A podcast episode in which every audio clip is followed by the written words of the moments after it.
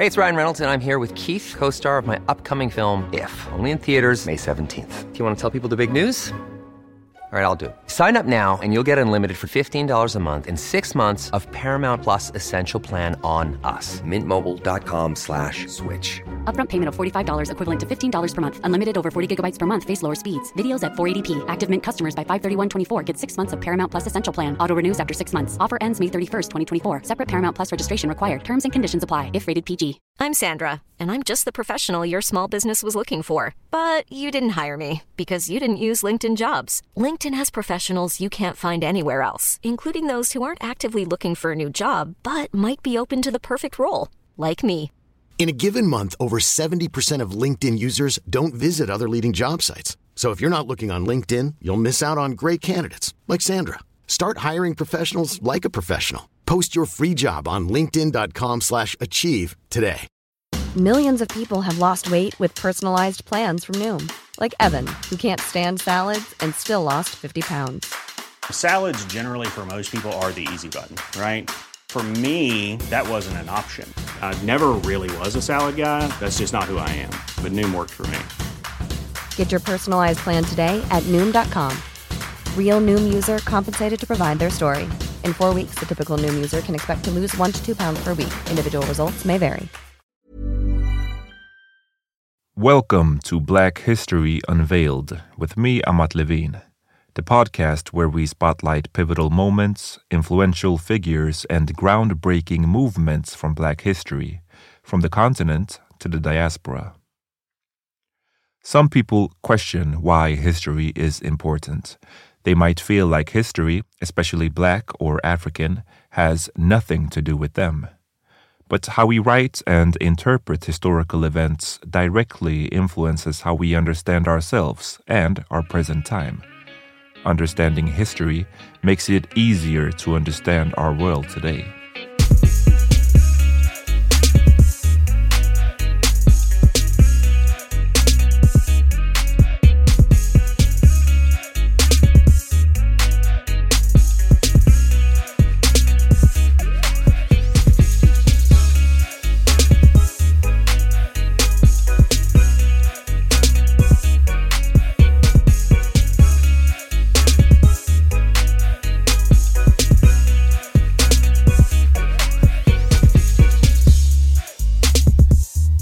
This is the second part about transatlantic slavery.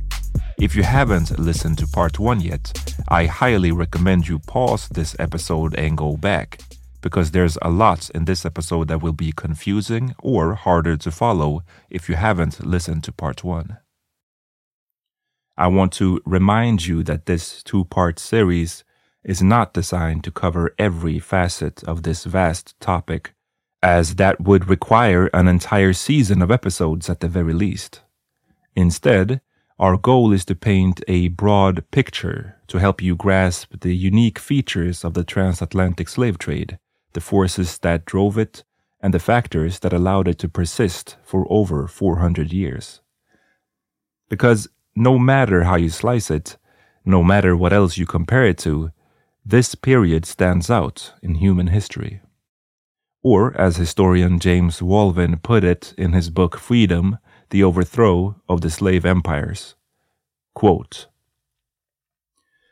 there was, however, little in the history of slavery that approached slave trading in the Atlantic world between the 15th and 19th centuries. This oceanic trade was unique in its size, its geographic reach, and its global influence. End quote. While there have been many types of slavery in many parts of the world throughout history, I think that quote encapsulates why it's relevant to continue studying the transatlantic variant. In part one, we traced the origins of transatlantic slavery. We examined how Portugal's exploration of Africa and Christopher Columbus's so called discovery of the Americas set the stage for this grim chapter in human history. We also examined slavery as a global phenomenon present in many societies worldwide. We also debunked some myths, such as the misleading assertion that Africans, quote unquote, sold their own. This statement overlooks that historically, modern markers like black or African didn't exist. Instead, African people identify themselves based on religion, culture, language, and ethnic group. Therefore, those Africans involved in the slave trade typically viewed it not as selling their own, but as selling enemies, rivals, or foreigners. This is a subtle yet crucial detail. Since people always mention it when someone talks about transatlantic slavery, I assure you that I am aware that there also was a slave trade of black Africans in North Africa and the Middle East. Rest assured, I will dedicate an entire episode to this topic in the future. In this episode, we will delve into the lives of enslaved people. It's easy to get lost in statistics, to talk about millions enslaved here and the number of deaths there, but we mustn't forget that these were real human beings. The horrors these people endured are among the most unimaginable atrocities. So be warned, some quotes and scenes in this episode are dreadful. But the reason I share them is not to revel in the suffering. I share them because it is essential not to forget the brutality the victims were subjected to. In this episode, we will focus on the golden age of transatlantic slavery we will explore the factors that allowed the trade to reach such an extensive and intense scale. We will also examine how slavery varied across different regions, emphasizing that the situation in the United States didn't always represent the rest of America.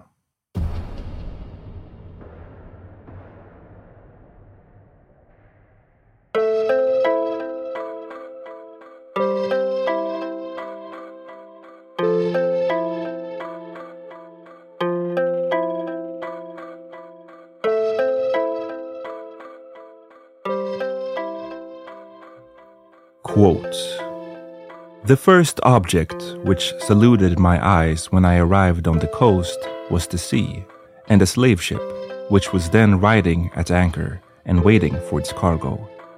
These filled me with astonishment, which was soon converted into terror when I was carried on board. I was immediately handled and tossed up to see if I were sound by some of the crew, and I was now persuaded that I had gotten into a world of bad spirits and that they were going to kill me. Their complexions, too, differing so much from ours, their long hair, and the language they spoke, which was very different from any I had ever heard, united to confirm me in this belief. The account continues a while later. Quote, when I looked round the ship, too, and saw a large furnace or copper boiling, and a multitude of black people of every description chained together, every one of their countenances expressing dejection and sorrow, I no longer doubted my fate, and quite overpowered with horror and anguish, I fell motionless on deck and fainted. When I recovered a little, I found some black people about me, who I believed were some of those who brought me on board and had been receiving their pay. They talked to me in order to cheer me, but all in vain. I asked them if we were not to be eaten by those white men with horrible looks, red faces, and loose hair. End quote. He continues. Quote, Soon after this, the blacks who brought me on board went off and left me abandoned to despair. I now saw myself deprived of all chance of returning to my native country, or even the least glimpse of hope of gaining the shore. End quote. But the story is not over yet. Quote, I was soon put down under the decks, and there I received such a salutation in my nostrils as I had never experienced in my life, so that with the loathsomeness of the stench, and crying together, I became so sick and low that I was not able to eat, nor had I the least desire to taste anything. I now wished for the last friend, death, to relieve me. But soon, to my grief, two of the white men offered me eatables, and on my refusing to eat, one of them held me fast by the hands and laid me across, I think, the windlass and tied my feet, while the other flogged me severely. I had never experienced anything of this kind before, and although not being used to water, I naturally feared the element the first time I saw it, yet nevertheless, could I have gotten over the nettings, I would have jumped over the side. But I could not.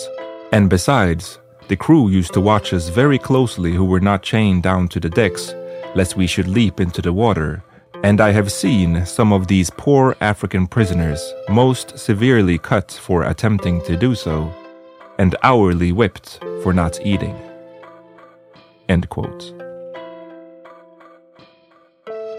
These words were written by Olaudah Equiano and are among the earliest and most renowned of the testimonies that enslaved Africans left behind. It serves as a chilling testament to the horrors endured by the victims. They offer a glimpse into the brutal violence they faced and the relentless fear that gripped their hearts. Imagine the torment of being torn from your homeland, sold like chattel, with no understanding of why or where you were being taken. Remember his name, we'll revisit his story later.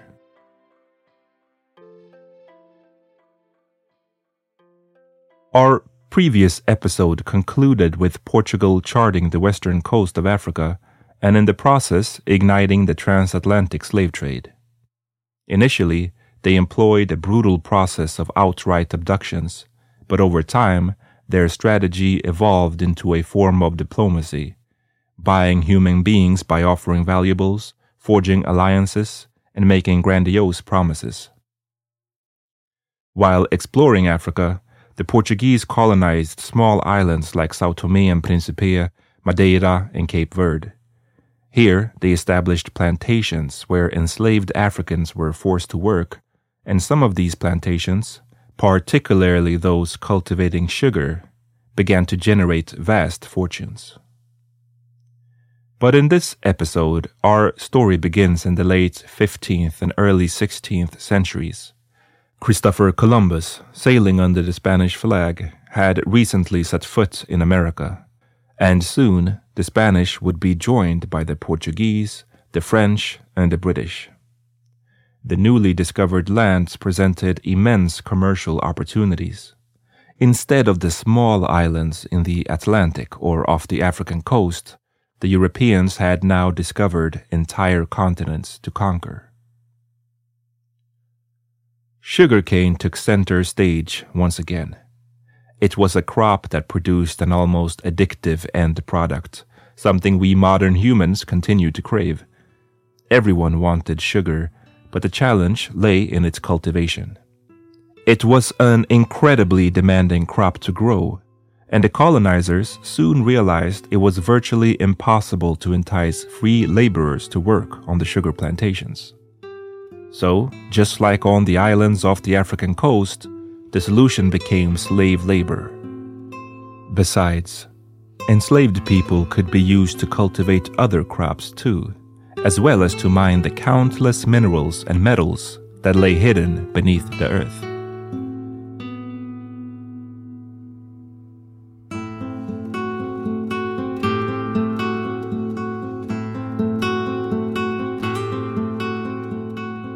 Initially, the indigenous peoples of the Americas were the target of European enslavement.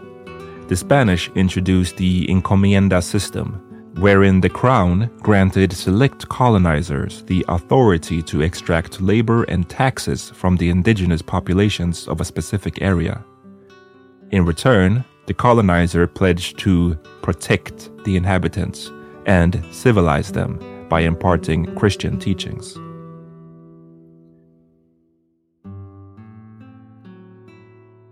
This was intended as a form of regulation of the violence inflicted upon the natives, but in reality, it was just a form of slavery.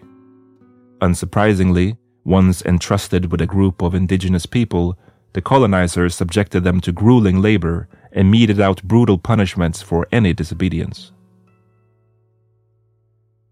However, as the 16th century dawned, Despite the ongoing enslavement of the native inhabitants, Europeans began to favor importing enslaved people from West and Central Africa. One of the primary reasons was the decimation of the Native American population. The brutal violence unleashed by the colonizers and the introduction of foreign diseases ravaged the indigenous peoples, leaving death and destruction in their wake. Smallpox, measles, bubonic plague, malaria, influenza, and other diseases began to spread rapidly after the Europeans landed, with catastrophic results. Many millions of indigenous people perished, and entire communities were obliterated. Eventually, there were not enough natives left to enslave. The demand for slaves had surpassed the dwindling native population. The Catholic Church, too, played a role in this horrendous chapter.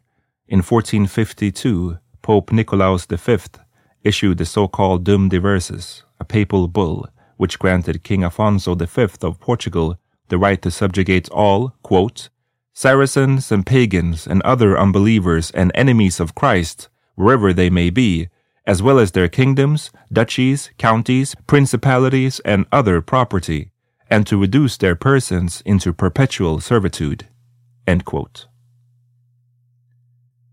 By the way, Saracens was the term used by Christians in the Middle Ages to refer to Muslims.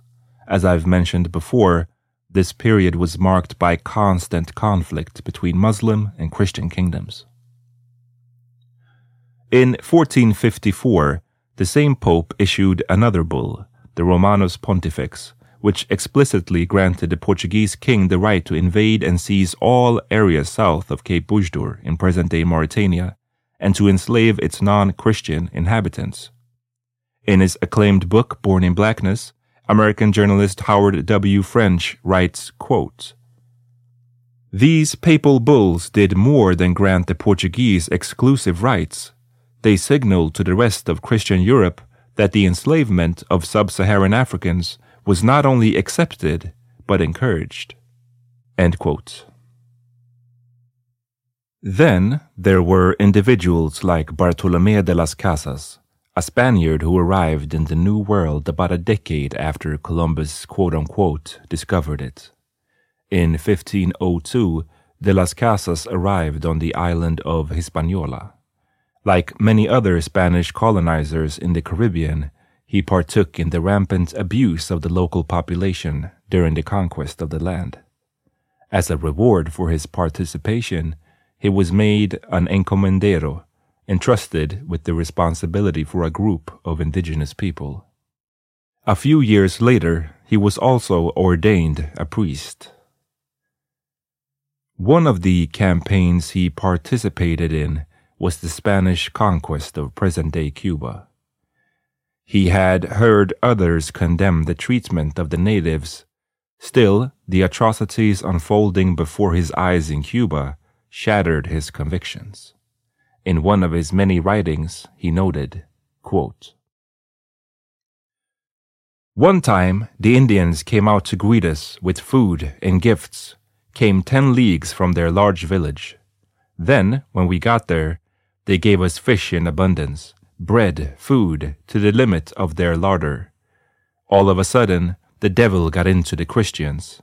Right before my eyes, they put to the sword without provocation or cause more than 3,000 souls who sat in front of us men, women, children. I saw their cruelty on a scale no living being has ever seen or expects to see. A while later in the text, he continues quote, there was an official on the island who received an allotment of 300 Indians. At the end of three months' time, he had worked to death in the mines 270 of them. Thirty survived, a mere tenth. They gave him another 300 and more, and he killed them. More, and he killed them, until he died and the devil took his soul. In three or four months, during my stay there, 7,000 children died of hunger because their parents had been hauled off to work the mines. I saw other things as fearsome. In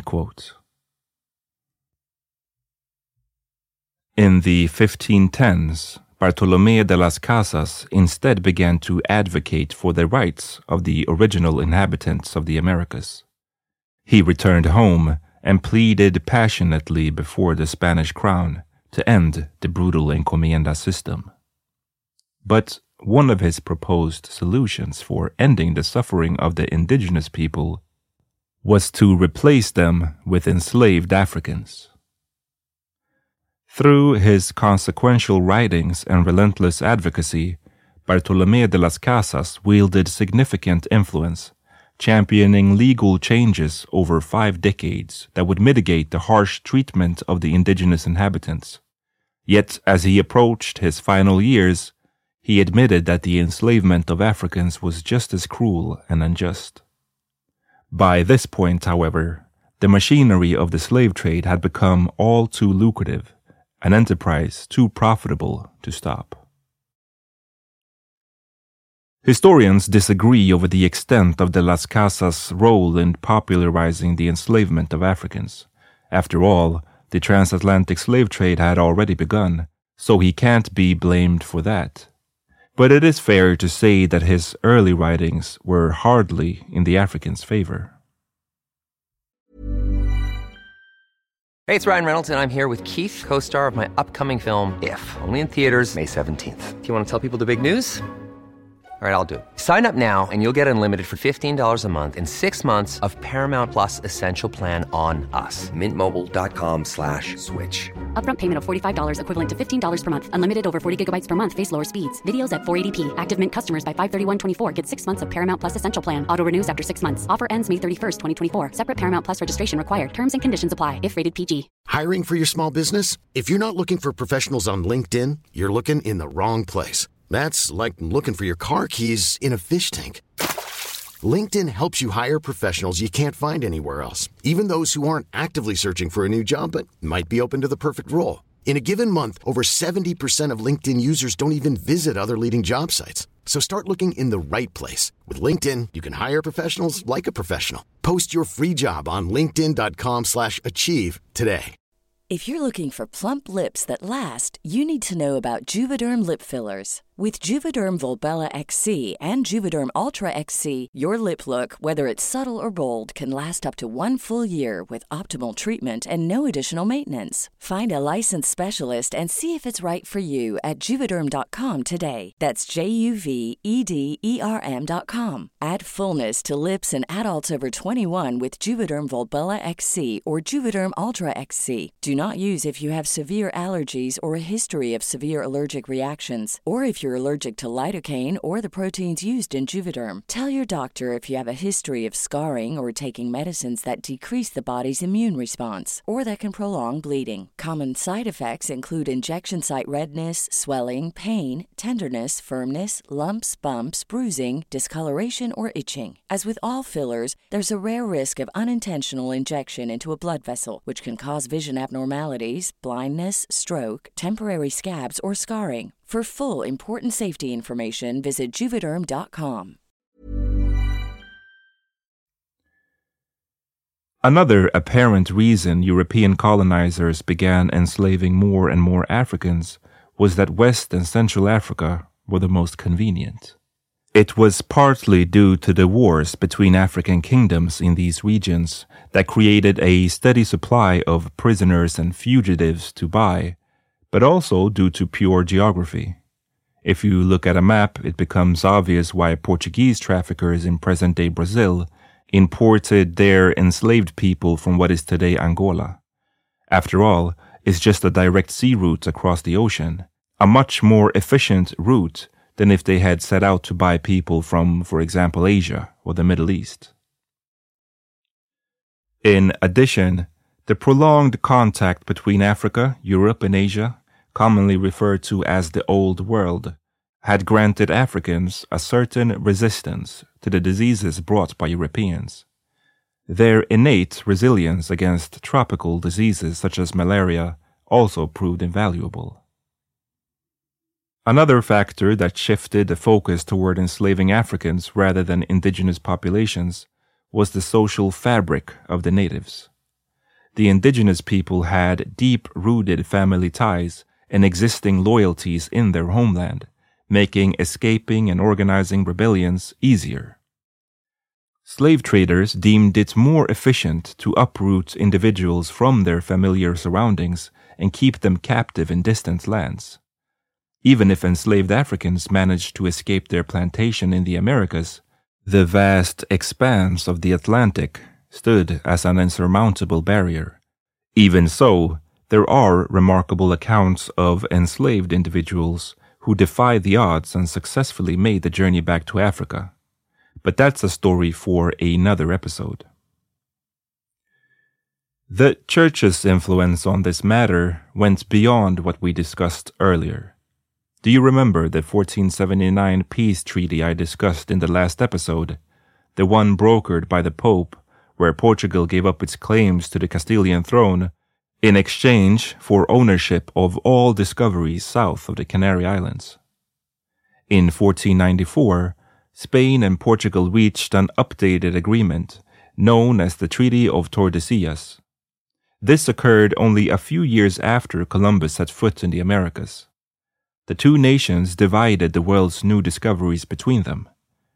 Portugal retained Africa south of the Canary Islands and gained rights to all discoveries in the Eastern Hemisphere.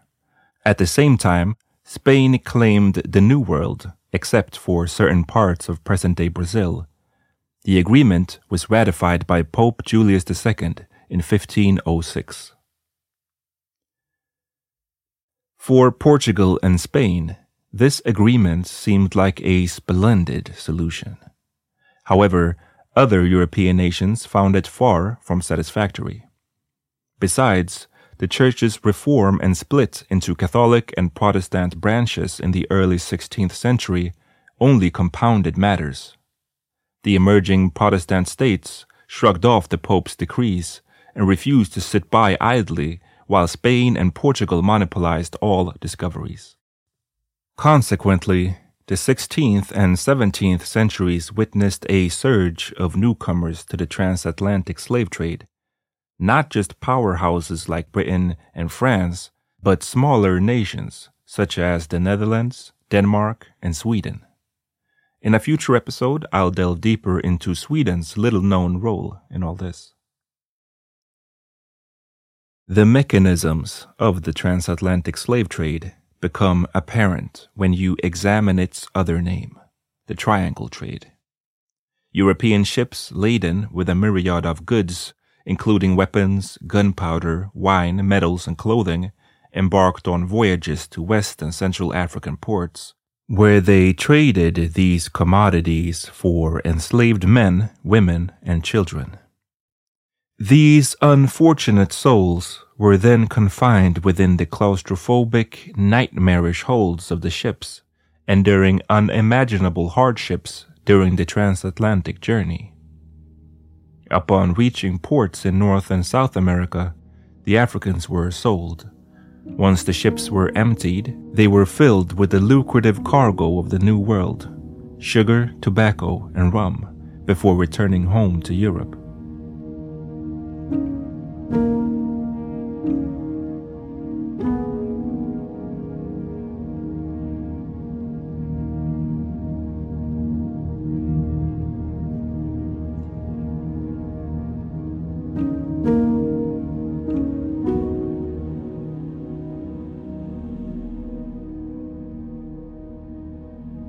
In addressing this part of human history, it's crucial to underscore the incredible suffering endured by those enslaved, and their ordeal started long before most people think. Most of us have seen movies or read books about how the enslaved were whipped at their plantations, or were subjected to all kinds of torturous methods by their masters. But remember then that their suffering, at the very least, started several months before. After all, many of those enslaved were prisoners of war and had, thus back in Africa, already experienced one of the worst things we as humans can be exposed to war. Others were abducted, convicted criminals, outcasts, or individuals deemed undesirable, meaning that they too had already experienced something potentially traumatic even before the point of enslavement. Many captives were transported from far inland to the coastal forts of European powers. These grueling journeys could span over 500 kilometers, hundreds of miles, navigating treacherous terrain and taking months to complete, all while enduring violent punishment, sexual assault, and the indignity of being chained together. Upon reaching the coast, survivors faced the heart wrenching reality of being sold and branded before being herded into the fort's catacombs, holding pens, or dungeons. Imagine the horror of hundreds, even thousands, crammed into these dark, suffocating spaces, devoid of light and ventilation, as the unforgiving tropical heat pressed down upon them. Trapped for months, they waited in despair for the slave ships to appear on the distant horizon. Once aboard these vessels, the enslaved were stripped naked and inspected. They were then packed tightly under the deck and shackled to each other. Each enslaved person was allocated as small a space as possible to maximize profit. The exact dimensions varied between the ships but were usually so small that you had to crouch or lie down to fit. In his book, Africa, a biography of the continent, British author John Reader sheds light on the gruesome specifics. In 1713, for instance, the Royal Africa Company, a British participant in the slave trade, dictated that each enslaved person would be allowed, quote, five foot in length, 11 inches in breadth, and 23 inches in height. As Reader correctly notes, most coffins are bigger. There are many testimonies of how barbaric this crossing of the Atlantic was, but one of the most famous comes from Olaudah Equiano, the man whose story this episode began with. He was just a child when, in the middle of the 18th century, he was kidnapped along with his sister in what is today Nigeria. The siblings were torn apart, marched to the coast, and sold. Olaudah Equiano is also known as Gustavus Vassa, the slave name his new owner gave him. It is unknown why the owner chose that name, which resembles the 16th century Swedish king Gustav Vasa. What is most remarkable about Equiano is that after years of slavery, he had the incredibly rare luck of ending up with an owner who allowed him to purchase his freedom, an opportunity he seized in 1766. Carrying the weight of his experiences, Equiano eventually ended up in England, where he put pen to paper to share his story. In 1789, he published The Interesting Narrative of the Life of Olaudah Equiano, or Gustavus Vassa, the African. It was a testimony of monumental consequence and became a cornerstone of the emerging anti slavery movement. At the beginning of the episode, I shared his account of when he was dragged aboard the ship, but in the book, he also writes about the hellish condition he and the other enslaved endured as they crossed the Atlantic. It's quite a long quote, but it indicates how nightmarish it must have been on board. He wrote, quote, The stench of the hold while we were on the coast was so intolerable loathsome that it was dangerous to remain there for any time and some of us had been permitted to stay on the deck for fresh air. But now that the whole ship's cargo were confined together, it became absolutely pestilential. The closeness of the place and the heat of the climate, added to the number in the ship, which was so crowded that each had scarcely room to turn himself, almost suffocated us. This produced copious perspirations, so that the air soon became unfit for respiration from a variety of loathsome smells, and brought on a sickness among the slaves, of which many died, thus falling victims to the improvident avarice, as I may call it, of their purchasers. This wretched situation was again aggravated by the galling of the chains, now become unsupportable, and the filth of the necessary tubs into which the children often fell and were almost suffocated. The shrieks of the women and the groans of the dying rendered the whole a scene of horror almost inconceivable. Now, the necessary tubs, as Equiano put it, were these large buckets for human waste. And these were the buckets or tubs that he describes the children often falling into. In the book, he also writes about how some enslaved people would rather throw themselves overboard to certain death than stay on the ships. The fact that large numbers of people were dumped from the slave ships, partly those who jumped voluntarily in suicide, but primarily those who died or were killed for other reasons, and so to speak, were buried at sea, meant that the slave ships were often followed by sharks that feasted on the bodies. According to other testimonies, you could smell the stench of a slave ship as it approached. Yellow fever, tuberculosis, stomach disease, stomach parasites, and dysentery thrived in the cramped quarters of the ships, and the food and water the enslaved received were in such small quantities that they barely survived. During unforeseen events, such as storms or the ships becoming lost, entire cargoes of enslaved people could be dumped overboard to conserve enough rations for the crew.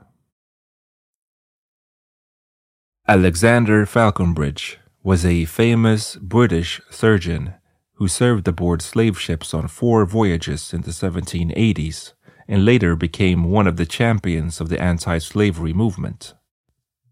In 1788, he published a book, An Account of the Slave Trade on the Coast of Africa, in which he gave an account of what he had seen. Falconbridge wrote, quote,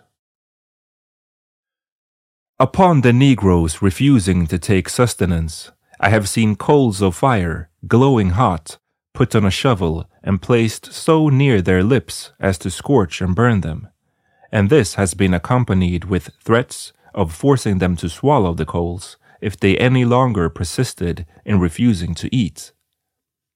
These means have generally had the desired effect. I have also been credibly informed that a certain captain in the slave trade poured melted lead on such of the Negroes as obstinately refused their food. He also writes about what the crew subjected the enslaved women to. Quote, the officers are permitted to indulge their passions among them at pleasure, and sometimes are guilty of such brutal excesses as disgrace human nature.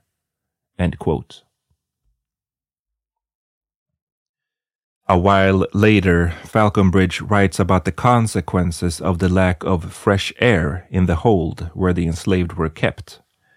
He writes that some of the ships were equipped with portholes, openings on the side of the ships that led fresh air down to the slaves. But he also wrote that storms or rough seas often caused these openings to be closed. He describes such a scene from one of his travels. Quote, While they were in this situation, my profession requiring it, I frequently went down among them till at length their apartments became so extremely hot as to be only sufferable for a very short time. But the excessive heat was not the only thing that rendered their situation intolerable. The deck, that is, the floor of their rooms, was so covered with the blood and mucus which had been produced from them in consequence of the flux that it resembled a slaughterhouse. It is not in the power of the human imagination to picture to itself a situation more dreadful or disgusting.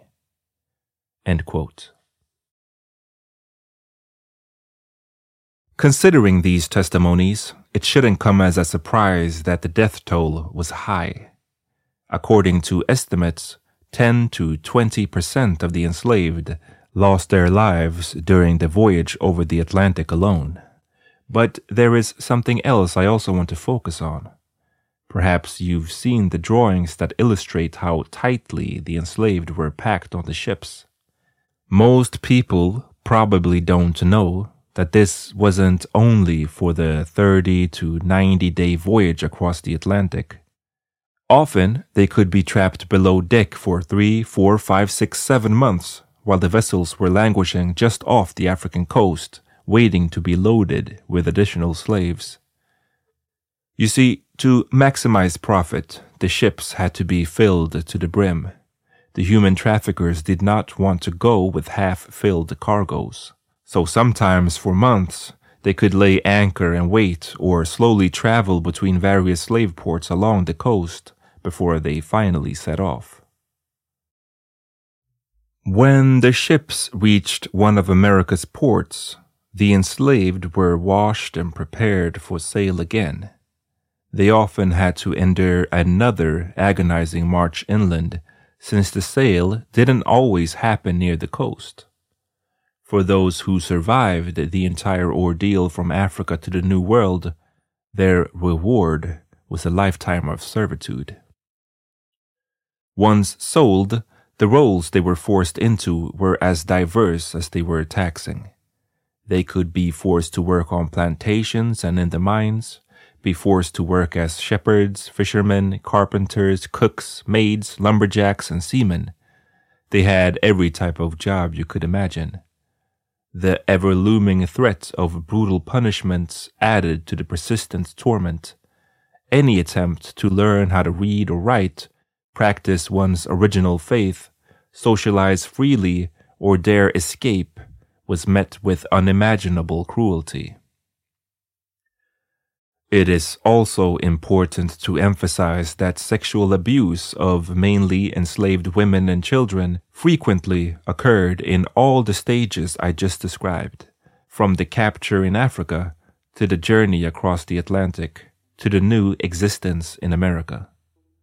Both in the African slave forts and on the sea voyages, the only semblance of respite from their confined quarters could often coincide with sexual abuse.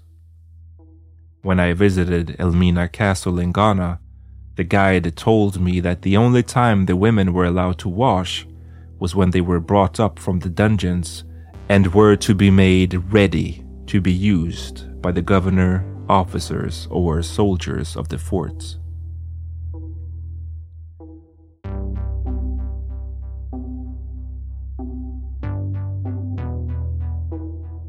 Despite its harrowing human cost, slavery was a gold mine for the Western colonial powers in America. Imagine possessing a colossal, unpaid workforce that you could exploit mercilessly, generating infrastructure and products that you could trade and export. In this way, the new states literally grew on the shoulders and backs of the enslaved, and at home in Europe, the countries built prosperity on the money that the labor and suffering of the enslaved generated. The insatiable demand for enslaved Africans led to heightened conflicts among African kingdoms. Some declared wars on weaker neighbors for the sole purpose of capturing and selling their people. The European supplied firearms added fuel to the fire, further destabilizing the region. Imagine, for example, an African leader of that time, with a kingdom devoid of firearms, surrounded by those armed to the teeth with them. Chances were high his or her kingdom could become a target for enslavement. What is the best defense in such a precarious situation? Perhaps that leader would decide preemptive offense, attack, capture, and sell inhabitants of another kingdom to gain access to firearms needed to defend the borders. In this way, the slave trade constantly created new conflicts, which in turn created even more refugees and prisoners of war who could be sold into slavery.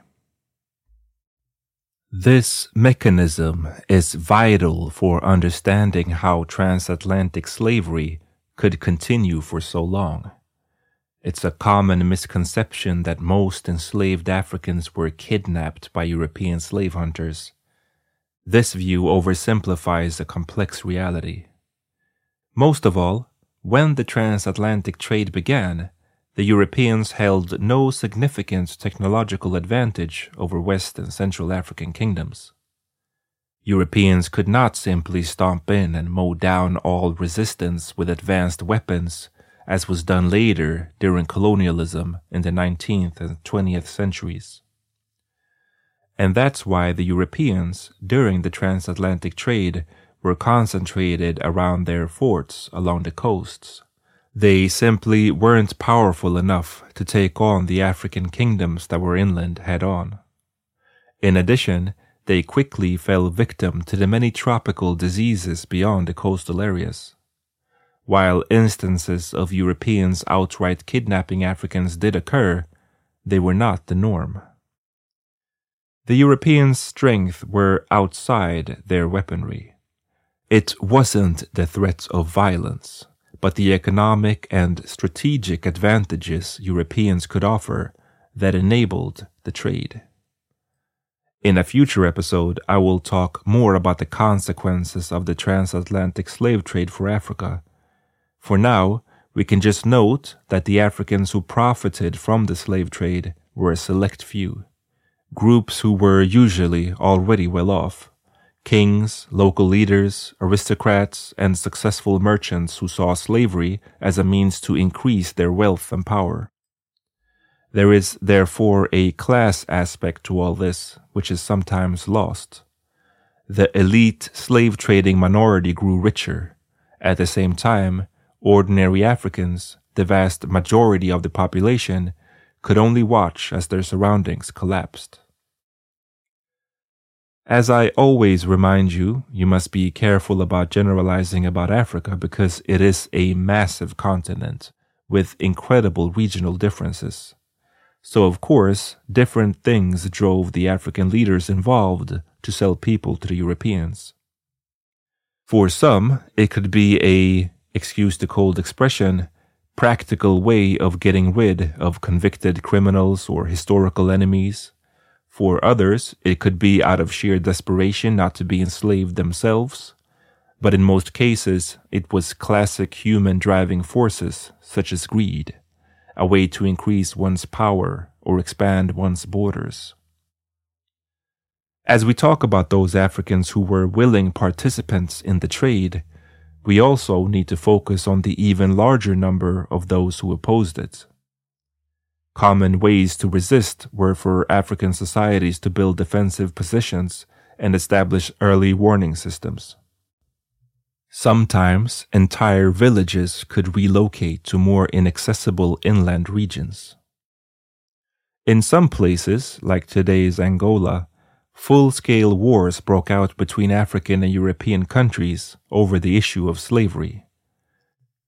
And enslaved people resisted by, for example, escaping, refusing to work, trying to fight, or committing suicide.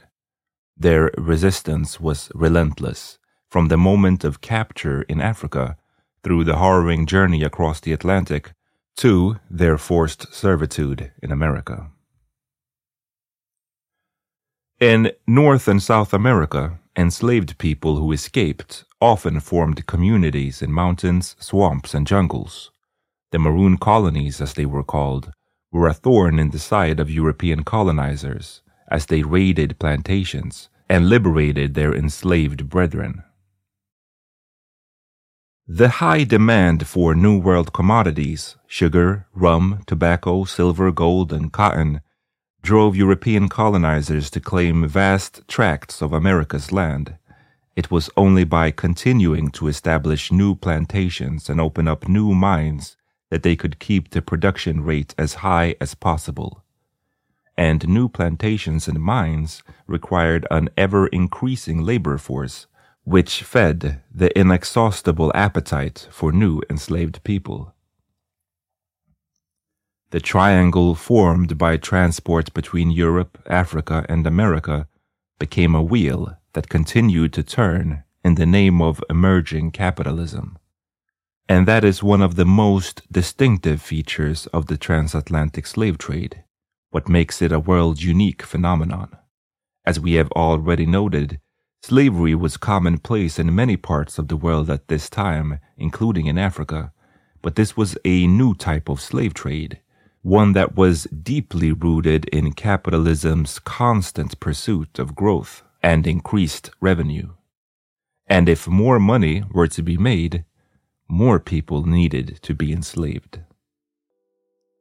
In several places, such as the Kingdom of the Congo, local African leaders were therefore initially okay with selling enslaved people to the Europeans. Again, the people sold were mainly prisoners of war, criminals, and other undesirables.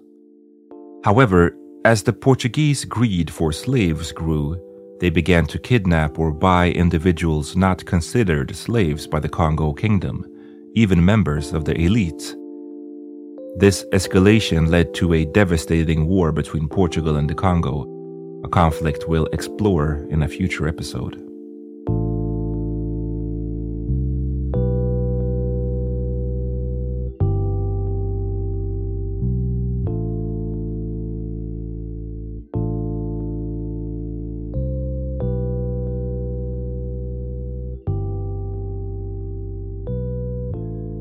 The idea of finding, so to speak, the beginning of racism has long fascinated historians and anthropologists alike.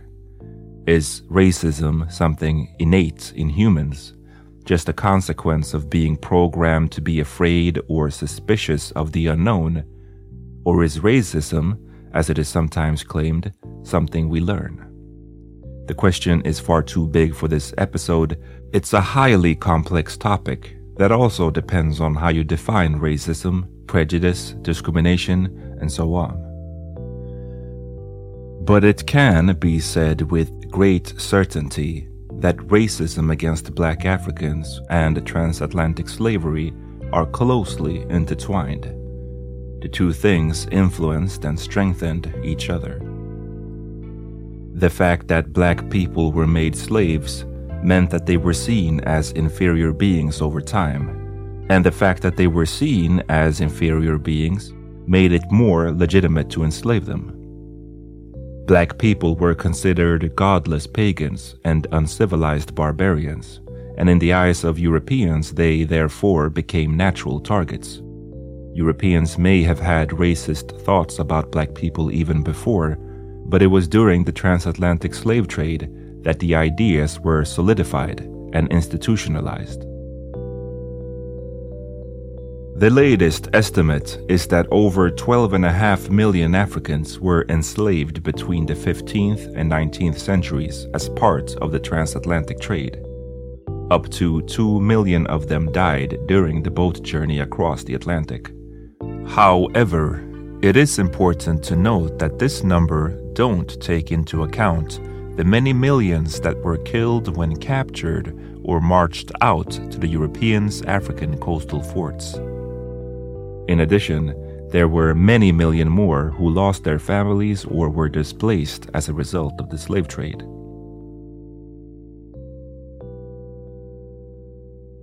One thing that I find most people are surprised by is the destination of all these enslaved people. Of the more than 12.5 million shipped to America, fewer than 400,000 were imported into the United States. Brazil was the primary destination for enslaved Africans, with nearly 5 million imported, primarily from present day Angola and the rest of the western parts of Central Africa. In second place is the Caribbean, with common destinations like Jamaica, Haiti, Cuba, and Barbados. Despite the United States accounting for less than 4% of the slave imports, it is often slavery in the American South that many people think of first when they hear the word slavery. I know we have American listeners, and for you, that makes perfect sense. It's only natural to focus on what's closest. But I would argue the same is true here in Europe and definitely here in Sweden. We also think of the US first. This perception is probably partly due to the Western world's fascination with the US and the numerous movies, TV shows, and books that focus on that particular region and era. But for that reason, it's crucial to understand, though, that slavery in the United States stands out in several ways. Unlike the Caribbean islands, for example, the US had seemingly endless farmland and sugar production didn't dominate the industry, creating diverse jobs for the enslaved. That there were more and, in comparison with sugar production, less demanding tasks created more room for different relationships between the enslaved. Now, please note, I am, of course, by no means saying enslaved in the US had it easy the slaves were constantly subjected to horrifying treatment.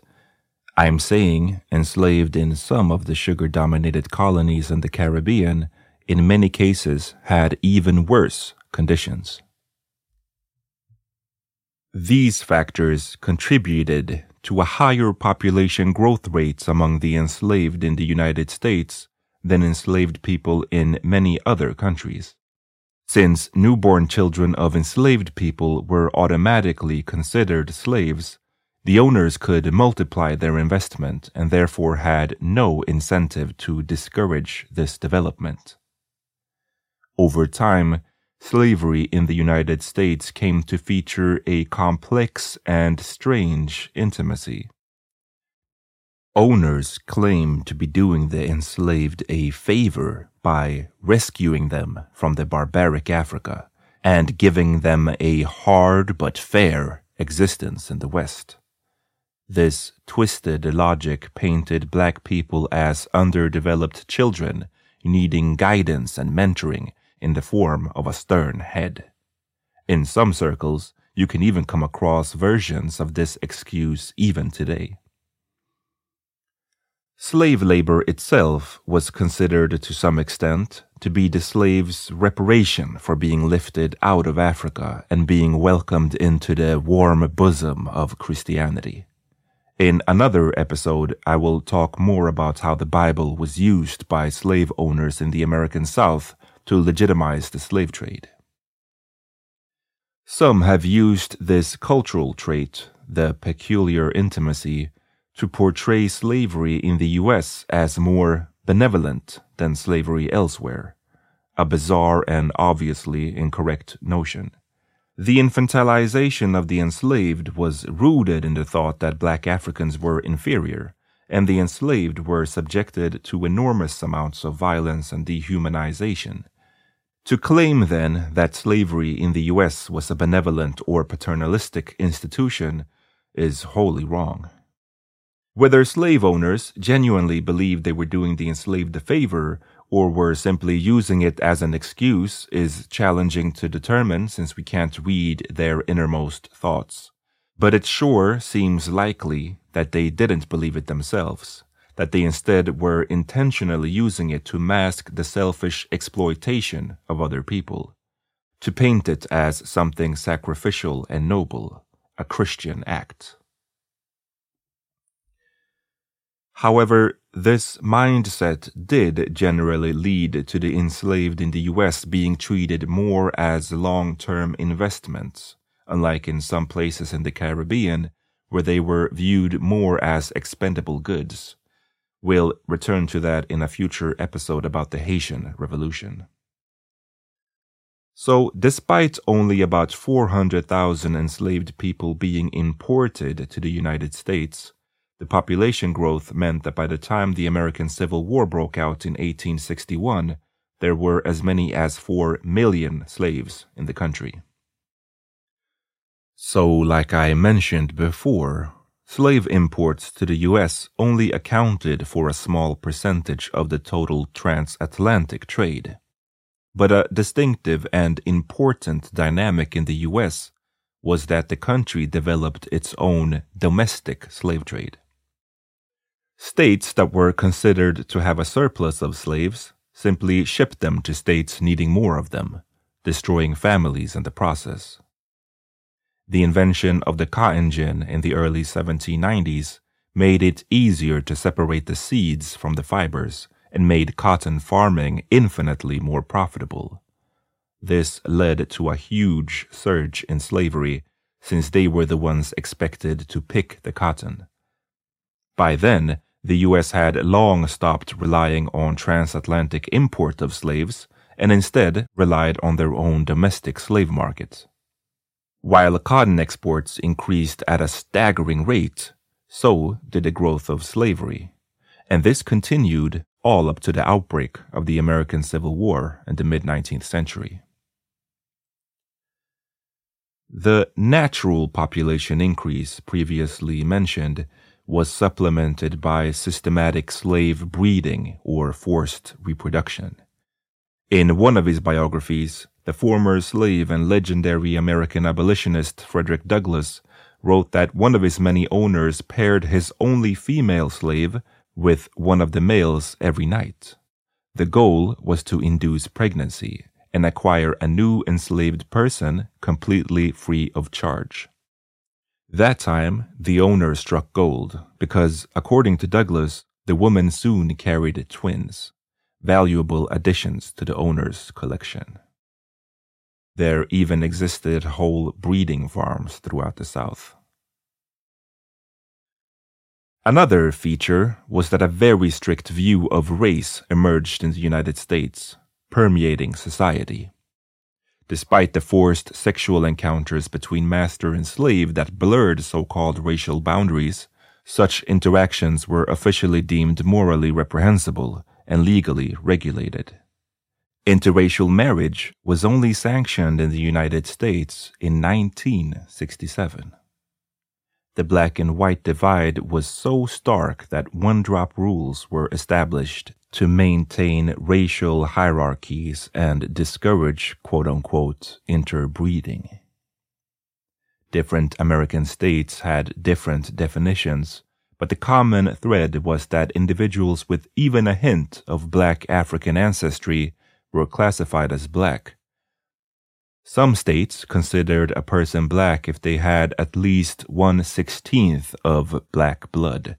Others required even less. Some states even used phrases like any traceable amount of black blood. Without such a rigid system, it's plausible that the black population in the United States would have been absorbed more by the white majority. Instead, black people constitute roughly 14% of the population today, around 42 million inhabitants, about a hundred times more than the number of enslaved people once imported. And this can be compared with, for example, the colonies that belong to Portugal and Spain, places with vast numbers of enslaved Africans. These colonies lacked racial distinctions as strict as those in the United States, and as a result, sexual intercourse and relationships across racial lines were more common, leading to modern countries like Brazil, the Dominican Republic, and Cuba having a large proportion of mixed race inhabitants. Consider New Spain, Spain's colony from the 16th to the 19th century, which included present day Mexico, Guatemala, Costa Rica, and the southwestern parts of the United States. Slavery was a crucial part of the economy, and black people were a significant part of the population. Although the enslaved obviously endured horrors and oppression, the slave system in New Spain was not as rigid as in the United States, leading to more, so to speak, intermarriage and opportunities for enslaved people to buy their freedom. Unlike the US, New Spain didn't adhere to one drop rules. Instead, they developed a complex system categorizing ethnicities. In the 18th century, casta paintings became popular, illustrating 16 possible ethnicities and mixes. They included mestizo, the offspring of a Spaniard and a native, mulatto, the offspring of a Spaniard and an African, and Zambo, the offspring of an African and a native. As in most other places in the world, however, black people were placed at the bottom of the hierarchy, while those who were mixed in various ways had a more advantageous position, while whites, of course, were at the top.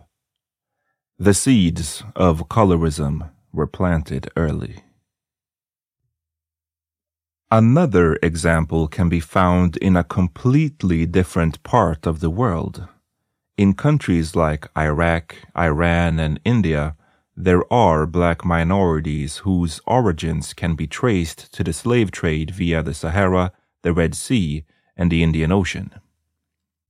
However, the fact that the black minorities there are not more prominent or more visible to us today can probably also be linked to a more fluid view of race.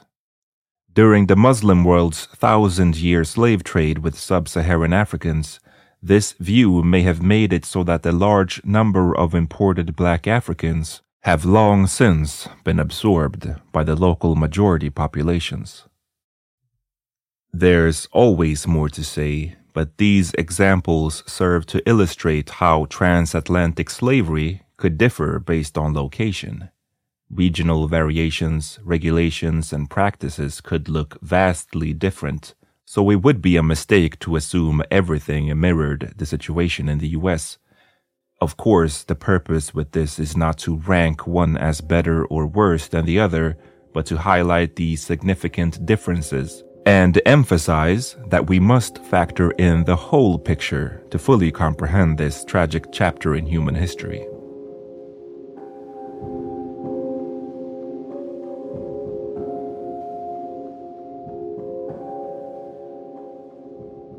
To fully grasp how the transatlantic slave trade has reshaped the world, it's best to zoom in and examine some local situations. So we'll return to this period many times in the future. Another topic for future discussions is what finally brought the transatlantic slave trade to an end in the 19th century after more than 400 years. The advent of enlightenment, with its ideas of reason and freedom, is often highlighted, but a complex mix of ideological, religious, and primarily economic factors come into play. To replace the income from slavery, the West in the 19th century transitioned to legitimate trade. Instead of people, products such as rubber, palm oil, ivory, and copper would be extracted from Africa. So, what followed the transatlantic slave trade was a seamless transition to the European colonization of Africa. Transatlantic slavery was devastating to Africa, yet it was through the toil, blood, and suffering of the enslaved that the nations of America grew. Some historians believe that America, neither North nor South, could have been fully colonized without slave labor, or that it at least would have taken considerably longer. Or, as historian James Walvin writes in his book Freedom, The Overthrow of the Slave Empires, quote, Of all the people, Europeans and Africans, who landed in the Americas before 1820, the Atlantic slave ships transported 80 percent. African slaves were the major pioneers of great expanses of the Americas. The misery and suffering on the slave vessels, first widely exposed in the late 18th century, have haunted the public imagination ever since. Yet, despite the slave ships' fearsome death rates, and despite the damage they inflicted on the survivors, the Atlantic slave trade laid the foundations for an astonishing commercial success. The survivors of the Atlantic crossing, in the words of David Brion Davis, became indispensable in creating the prosperous new world that by the mid 19th century began attracting millions of voluntary European immigrants. African slaves were the foundation on which later societies were built.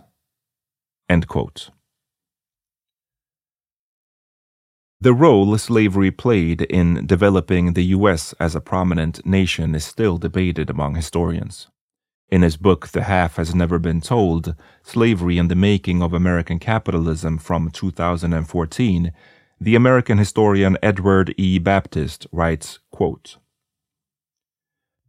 from 1783, at the end of the American Revolution, to 1861, the number of slaves in the United States increased five times over. And all this expansion produced a powerful nation.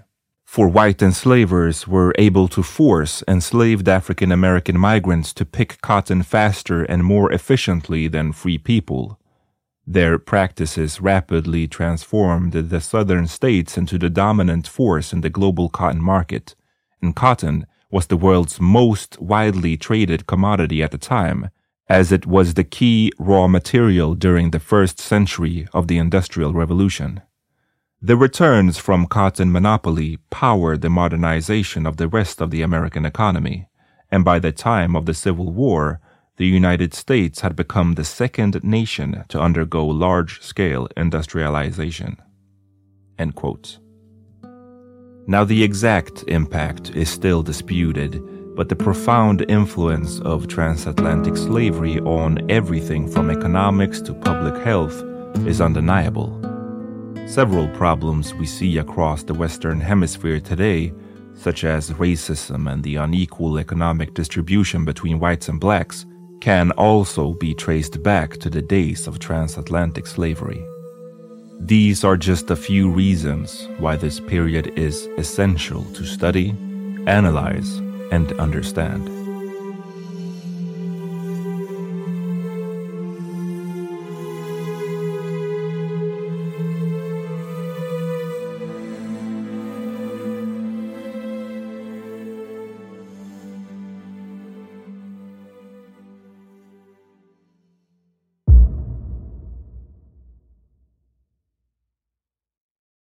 Thank you for listening to Black History Unveiled with me, Amat Levin, and the second part about transatlantic slavery.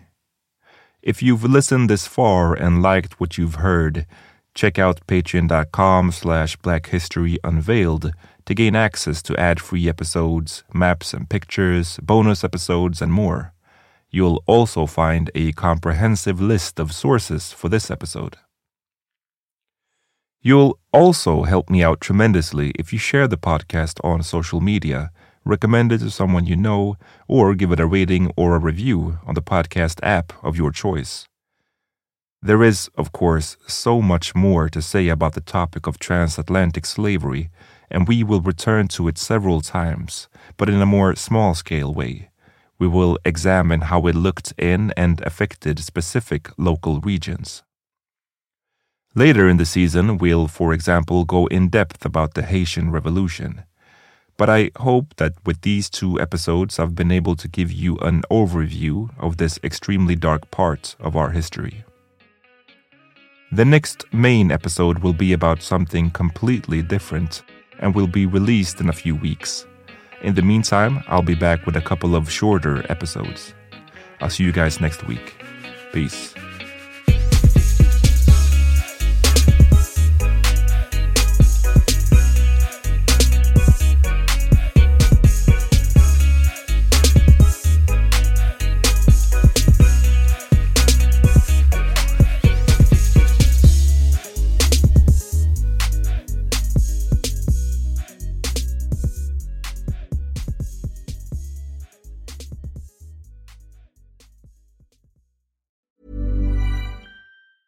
Want to get a chiseled look in the jawline? Sculpt and shape your jawline with added volume from Juvederm Volux XC. Juvederm Volux XC is an injectable gel specifically designed to be robust enough to improve moderate to severe loss of jawline definition. And it is the first and only hyaluronic acid filler approved for the jawline. Add volume to your jawline for a chiseled look with Juvederm Volux XC. For important safety information and to find a licensed specialist, visit juvederm.com. That's J U V E D E R M.com. Not for people with severe allergic reactions, allergies to lidocaine, or the proteins used in Juvederm. Common side effects include injection site redness, swelling, pain, tenderness, firmness, lumps, bumps, bruising, discoloration, or itching. There's a risk of unintentional injection into a blood vessel, which can cause vision abnormalities, blindness, stroke, temporary scabs, or scarring. Talk to a licensed specialist to find out if it's right for you. Visit juvederm.com. That's J U V E D E R M.com.